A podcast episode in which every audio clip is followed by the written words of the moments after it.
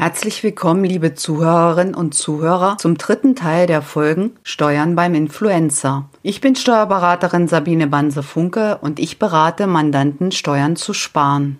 Den ersten Teil unserer Folge, wo wir zunächst die Grundlagen und Wichtiges zu den betroffenen Steuerarten geklärt haben, und der zweite Teil der Folgen zu den Sacheinnahmen verlinke ich in den Shownotes. Heute vertiefen wir unter anderem den Bereich der absetzbaren Kosten, welche Einkunftsarten vorliegen können, und besprechen noch weitere Besonderheiten.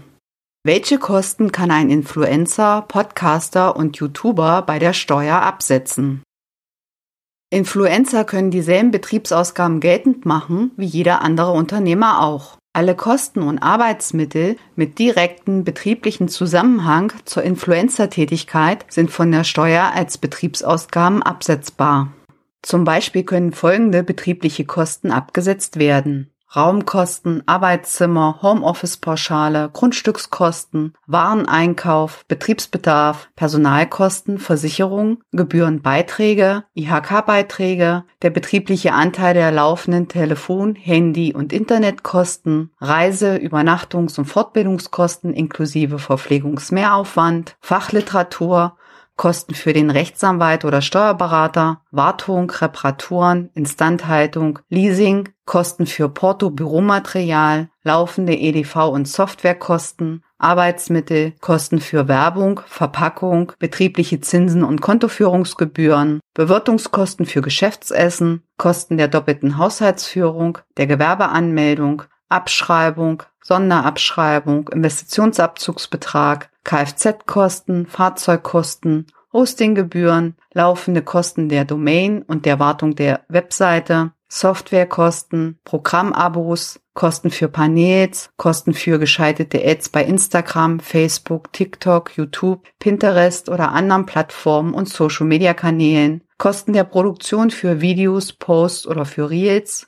der Bearbeitung von Fotos oder betrieblich verursachte Geschenke. Die steuerlichen Belege sollten gesammelt, geordnet werden und sind zehn Jahre aufzubewahren.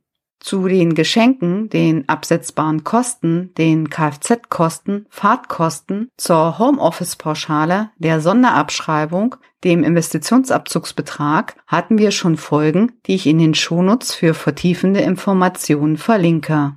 Welche Voraussetzungen und Regelungen für Reisekosten, Verpflegungsmehraufwand, das Arbeitszimmer und Bewirtungskosten gelten, haben wir in Merkblättern erklärt, die im Download-Bereich auf unserer Internetseite heruntergeladen werden können. Diese verlinke ich ebenfalls in den Shownotes. Gibt es Besonderheiten bei Influencern und Instagrammern hinsichtlich der steuerlichen Abzugsfähigkeit von Telefon- und Internetkosten?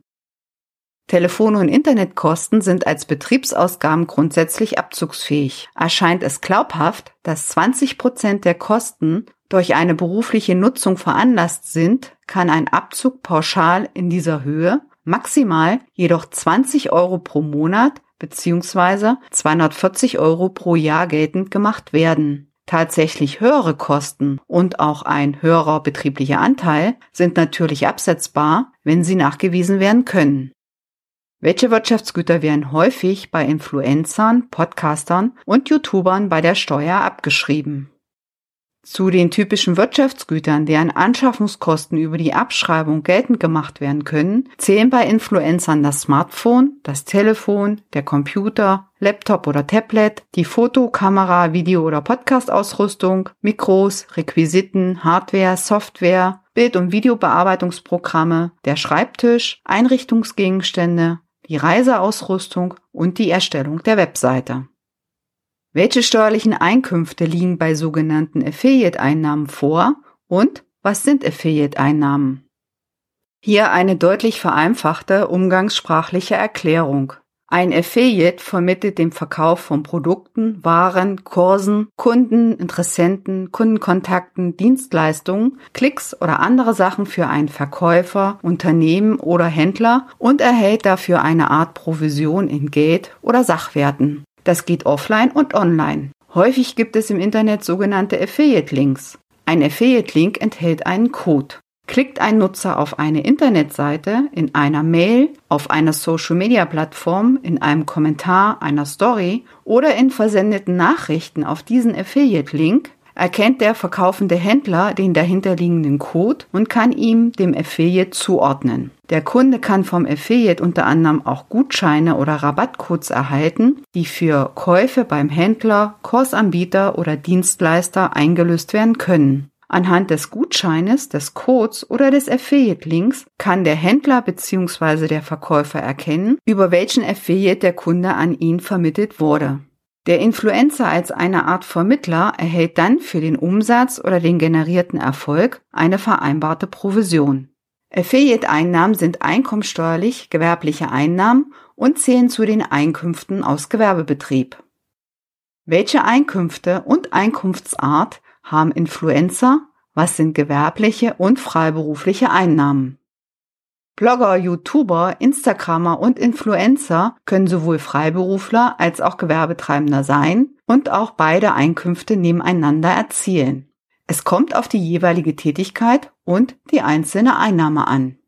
Gewerbliche Einnahmen sind Einkünfte aus Gewerbebetrieb. Per Gesetz ist ein Gewerbebetrieb definiert als selbstständige, nachhaltige Betätigung, die mit der Absicht, Gewinn zu erzielen, unternommen wird und sich als Beteiligung am allgemeinen wirtschaftlichen Verkehr darstellt, die aber keine freiberufliche oder sonstige selbstständige Tätigkeit oder Land- und Forstwirtschaft sein darf.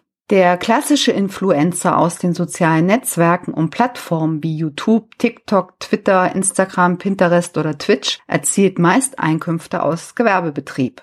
Exemplarisch sind folgende Einnahmen eines Influencers gewerblich: Einnahmen aus Werbung, Werbeverträgen, Werbebannern, Werbedeals, bezahlte Produktbewertungen, Anzeigen, AdMob, Kooperationen, Produktplatzierungen, Provisionen, Vertriebsprovisionen, Einnahmen aus Affiliate-Marketing, Twitch-Affiliate, der Bezug von Sach- und Werbegeschenken, Gratisprodukten, Einnahmen aus Google und YouTube AdSense, Vergütung für Klicks auf Google AdWords-Anzeigen, Einnahmen aus Vermarktung und dem Verkauf von Artikeln, Waren, Produkten, Merchandise-Artikeln und Links oder der Vermietung von Links, Einnahmen aus gewerblichen Events, Sponsoring, freiwilligen Spenden, Donations, Tipps, Crowdfunding mit beruflichem Bezug oder Vorteilen.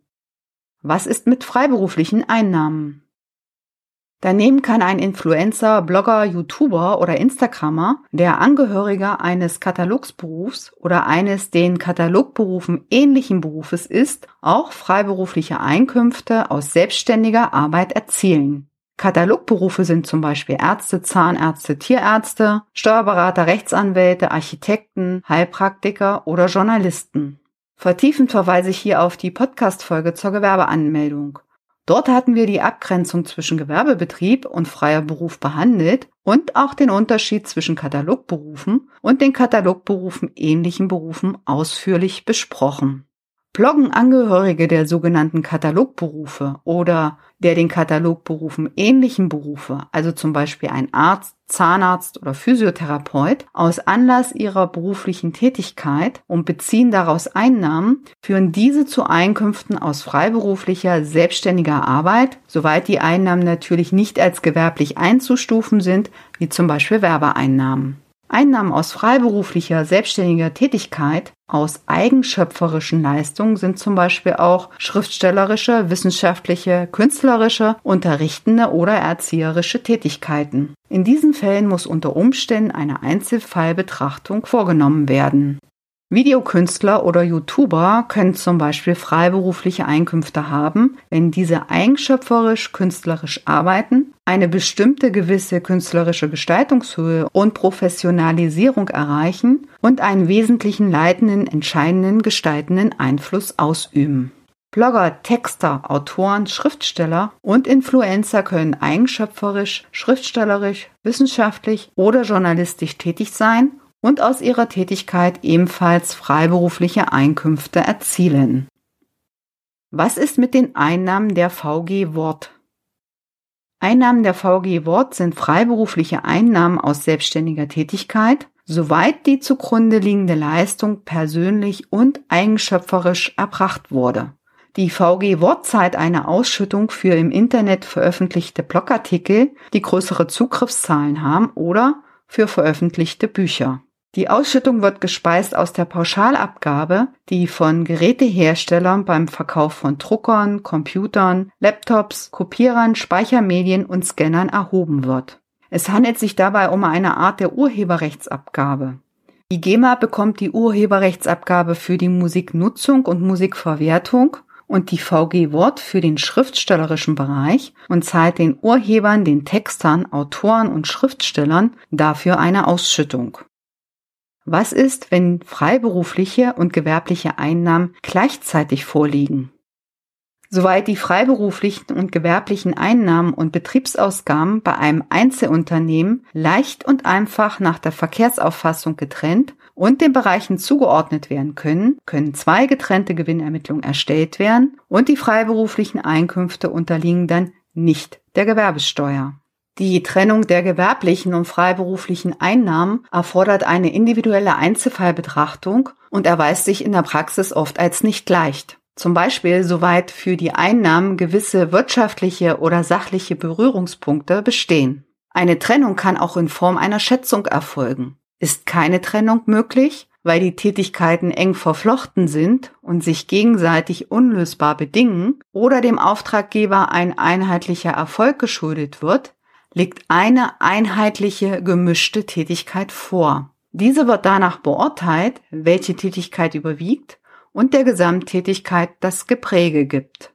Oft liegen dann Einkünfte aus Gewerbebetrieb für beide Bereiche vor, weil der gewerbliche Bereich bzw. die gewerblichen Einnahmen überwiegen. Veröffentlicht der Influencer ein Buch über einen Verlag, das er selbst persönlich eigenschöpferisch geschrieben hat und keine größeren Vorgaben von Dritten oder dem Verlag dafür existieren, liegen hierfür freiberufliche Einnahmen aus schriftstellerischer, selbstständiger Tätigkeit vor. Erhält er noch Werbeeinnahmen, die nicht mit der vorher genannten Tätigkeit in Verbindung stehen und nicht verbunden oder verflochten sind, sind die Werbeeinnahmen gewerblich und die Einnahmen aus dem Buch freiberuflich. In dem Fall kann der Blogger zwei Einkunftsarten haben: Einkünfte aus Gewerbebetrieb, soweit die Werbeeinnahmen betroffen sind, und Einkünfte aus selbstständiger Arbeit als Freiberufler für die eigenschöpferische schriftstellerische Tätigkeit für das Buch.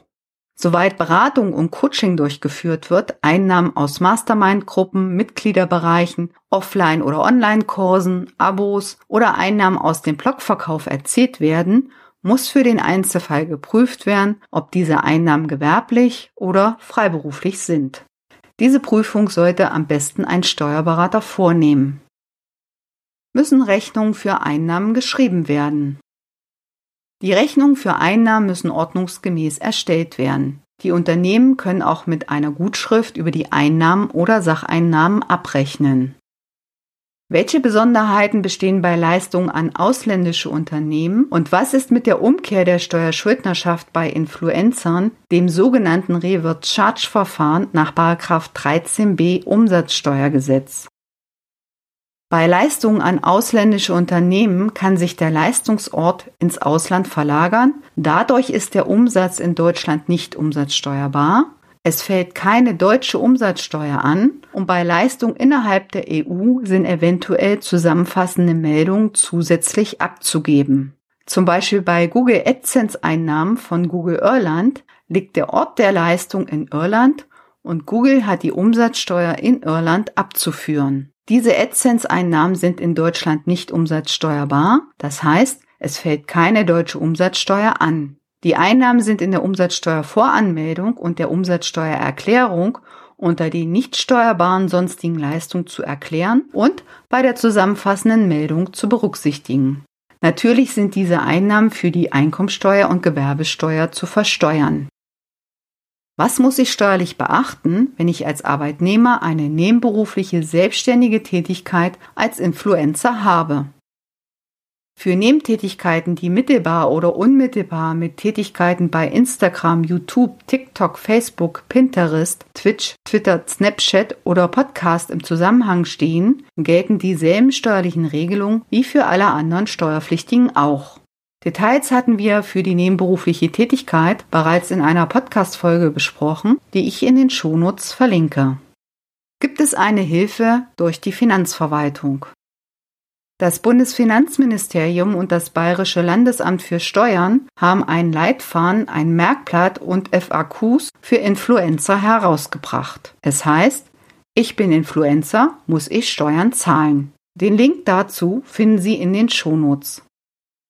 Liebe Zuhörerinnen und Zuhörer, Sie sehen, für Influencer gibt es viele Besonderheiten im Steuerrecht. Gehören Sie zu dieser Gruppe? Achten Sie auf die vollständige Versteuerung und Dokumentation der Einnahmen bzw. Sacheinnahmen und heben Sie Nachweise zu den Werten der Sacheinnahmen auf. Achten Sie auf eine korrekte Rechnungsschreibung und Einhaltung der steuerlichen Vorschriften. Das Transkript dieser Folge sowie viele weitere Steuertipps finden Sie auf unserer Internetseite im Blog. Über unsere Social-Media-Kanäle informieren wir auch über steuerliche Themen, die wir nicht im Podcast behandeln. Folgen Sie uns gern. Sie möchten proaktiv Ihre Steuerlast optimieren? Dann wissen Sie, mit wem Sie reden sollten. Melden Sie sich gern bei mir. Bis zum nächsten Mal, Ihre Sabine Banse-Funke.